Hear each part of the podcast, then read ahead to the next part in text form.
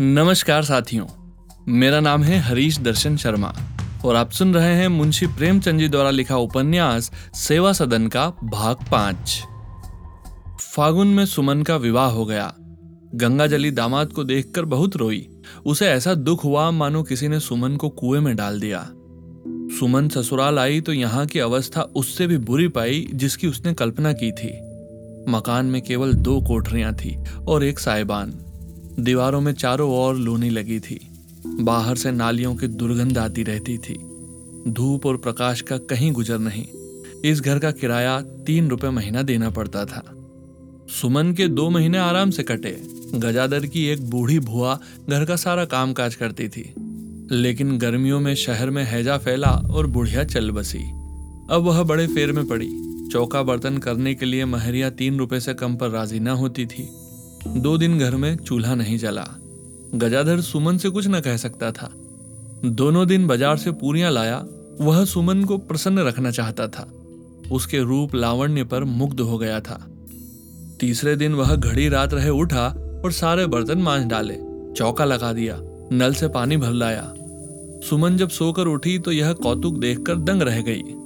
समझ गई कि इन्होंने सारा काम किया। लज्जा के मारे उसने कुछ न पूछा। संध्या को उसने आप ही सारा काम किया। बर्तन मांजती थी और रोती जाती थी। पर थोड़े ही दिनों में उसे इन कामों की आदत पड़ गई। उसे अपने जीवन में आनंद सा अनुभव होने लगा। गजादर को ऐसा मालूम होता था मानो जग जीत लिया है। अपने मित्रों से सुमन की प्रशंसा करता फिरता, स्त्री नहीं है, देवी है। इतने बड़े घर की लड़की घर का छोटे से छोटा काम भी अपने हाथ से करती है। भोजन तो ऐसा बनाती है कि दाल रोटी में पकवान का स्वाद आ जाता है। दूसरे महीने में वह वेतन पाया तो सब का सब सुमन के हाथों में रख दिया। ज़िंदगी में आज स्वच्छंदता का आनंद प्राप्त हुआ। अब उसे एक एक पैसे के लिए किसी के सामने हाथ न फैलाना पड़ेगा। वह इन रुपयों को जैसे चाहे खर्च कर सकती है, जो चाहे खा पी सकती है। पर ग्रह प्रबंधन में कुशल न होने के कारण वह आवश्यक और अनावश्यक खर्च का ज्ञान न रखती थी। परिणाम यह हुआ कि महीने में दस दिन बाकी थे कि सुमन ने सब रुपए खर्च कर डाले थे। उसने गृहिणी बनने की नहीं, इंद्रियों के आनंद भोग की शिक्षा पाई थी। गजादर ने यह सुना तो सन्नाटे में आ गया। अब महीना कैसे कटेगा? उसके सिर पर एक पहाड़ सा टूट पड़ा। इसकी शंका उसे कुछ पहले ही हो रही थी। सुमन से कुछ न बोला, पर सारे दिन उस पर चिंता सवार रही। अब बीच में रुपए कहाँ से आए? गजादर ने सुमन को घर की स्वामिनी बना तो दिया था, पर वह स्वभाव से कृपण था। जलपान की जलेबियाँ उसे विष के समान लगती थी। दाल में घी देखकर उसके हृदय में शूल होने लगता। वह भोजन करता तो बटूली की ओर देखता कि कहीं अधिक तो नहीं बना है। दरवाजे पर दाल चावल फेंका देखकर शरीर में ज्वाला सी लग जाती थी। पर सुमन की मोहिनी सूरत ने उसे वशीभूत कर लिया था। मुँह से कुछ न कह सकता था। पर आज जब कई आदमियों से उधार मांगने पर रुपए न मिले तो वह अधीर हो गया। घर में आकर बोला, रुपए तो तुमने खर्च कर दिए, अब बताओ कहाँ से आए? सुमन ने कहा, मैंने कुछ उड़ा तो नहीं दिए। उड़ाए नहीं, पर यह तो मालूम था कि इसी में महीने भर चलाना है, उसी हिसाब से खर्च करना था। उतने रुपए में बरकत थोड़े ही हो जाएगी। तो मैं डाका तो नहीं मार सकता? बातों बातों में झगड़ा हो गया। गजाधर ने कुछ कठोर बातें कही। अंत में सुमन ने अपनी हंसुली गिरवी रखने को दी और गजाधर भुनभुनाता हुआ लेकर चला गया। लेकिन सुमन का जीवन सुख में कटा था। उसे अच्छा खाने अच्छा पहनने की आदत थी। अपने द्वार पर खोमचे वालों की आवाज़ सुनकर उससे रहा न जाता। अब तक वह गजादर को भी खिलाती थी। अब से अकेले ही खा जाती। जिह्वा रस भोगने के लिए पति से कपट करने लगी। धीरे धीरे सुमन की सौंदर्य की चर्चा मोहल्ले में फैली। पास पड़ोस की स्त्रियाँ आने लगी। सुमन उन्हें नीच दृष्टि से देखती, उनसे खुलकर न मिलती।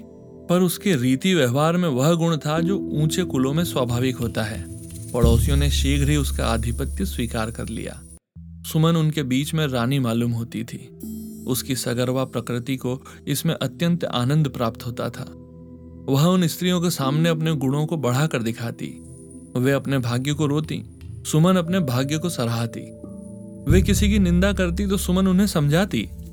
वह उसके सामने रेशमी साड़ी पहनकर बैठती, जो वह मैके से लाई थी। रेशमी जाकट खूंटी पर लटका दी। उन पर इस प्रदर्शन का प्रभाव सुमन की बातचीत से कहीं अधिक होता था। वे आभूषण के विषय में उसकी सम्मति को बड़ा महत्व देती। नए गहने बनवाती तो सुमन से सलाह लेती। साड़ियाँ लेती तो पहले सुमन को अवश्य दिखा लेती। सुमन गौर से उन्हें निष्काम भाव से सलाह देती। पर उससे मन में बड़ा दुख होता। वह सोचती, यह सब नए नए गहने बनवाती है नए नए कपड़े लेती है और यहाँ रोटियों के लाले हैं। क्या संसार में मैं ही सबसे अभागिन हूँ? उसने अपने घर यही सीखा था कि मनुष्य को जीवन में सुख भोग करना चाहिए।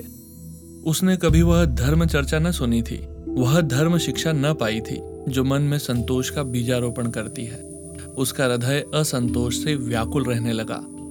गजाधर इन दिनों बड़ी मेहनत करता कारखाने से लौटते ही एक दूसरी दुकान पर हिसाब किताब लिखने चला जाता था। वहाँ से आठ बजे रात को लौटता। इस काम के लिए उसे पाँच रुपए और मिलते थे। पर उसे अपनी आर्थिक दशा में कोई अंतर न दिखाई देता था। उसकी सारी कमाई खाने पीने में उड़ जाती थी। उसका संचयशील हृदय इस खा पी बराबर दशा से बहुत दुखी रहता था। उस पर सुमन उसके सामने अपने फूटे कर्म का रोना रो रोकर उसे और भी हताश कर देती थी। उसे स्पष्ट दिखाई देता था कि सुमन का हृदय मेरी ओर से शिथिल होता जाता है। उसे यह न मालूम था कि सुमन मेरी प्रेम रसपूर्ण बातों से मिठाई के दोनों को अधिक आनंदप्रद समझती है। अतः वह अपने प्रेम और परिश्रम से फल न पाकर उसे अपने शासनाधिकार से प्राप्त करने की चेष्टा करने लगा। इस प्रकार रस्सी में दोनों ओर से तनाव होने लगा। हमारा चरित्र कितना ही दृढ़ हो, पर उस पर संगति का असर अवश्य होता है। सुमन अपने पड़ोसियों को जितनी शिक्षा देती थी, उससे अधिक उनसे ग्रहण करती थी। हम अपने गृहस्थ जीवन की ओर से कितने बेसुध हैं, उसके लिए किसी तैयारी, किसी शिक्षा की ज़रूरत नहीं समझते। गुड़िया खेलने वाली बालिका, सहेलियों के साथ विहार करने वाली युवती, गृहिणी बनने के योग्य समझी जाती है। अल्हड़ बछड़े के कंधे पर भारी जुआ रख दिया जाता है। ऐसी दशा में यदि हमारा गृहस्थ जीवन आनंदमय न हो तो कोई आश्चर्य नहीं। जिन महिलाओं के साथ सुमन उठती बैठती थी, वे अपने पतियों को इंद्रिय सुख का यंत्र समझती थी। पति चाहे जैसे हो, अपनी स्त्री को सुंदर आभूषणों से, उत्तम वस्त्रों से सजाए, उसे स्वादिष्ट पदार्थ खिलाए।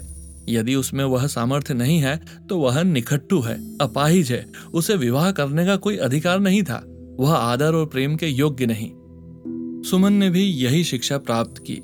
और गजाधर प्रसाद जब कभी उसके किसी काम से नाराज़ होते तो उन्हें पुरुषों के कर्तव्य पर एक लंबा उपदेश सुनना पड़ता था। उस मोहल्ले में रसिक युवकों तथा शोधों की भी कमी न थी। स्कूल से आते हुए युवक सामने के द्वार की ओर टकटकी लगाए हुए चले जाते थे। शोधे उधर से निकलते तो राधा और कान्हा के गीत गाने लगते। सुमन कोई काम भी करती हो, पर उन्हें चीख की आड़ से एक झलक दिखा देती।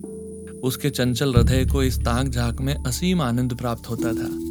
किसी कुवासना से नहीं, केवल अपने यौवन की छटा दिखाने के लिए, केवल दूसरों के हृदय पर विजय पाने के लिए, वह यह खेल खेलती थी। साथियों, आप सुन रहे थे मुंशी प्रेमचंद जी द्वारा लिखा उपन्यास सेवा सदन का भाग पाँच। छठा भाग अगले वीडियो में सुनिए। आपको ये उपन्यास कैसा लग रहा है, हमें कमेंट सेक्शन में ज़रूर बताएँ।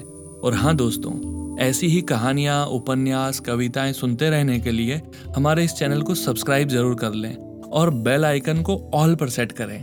धन्यवाद।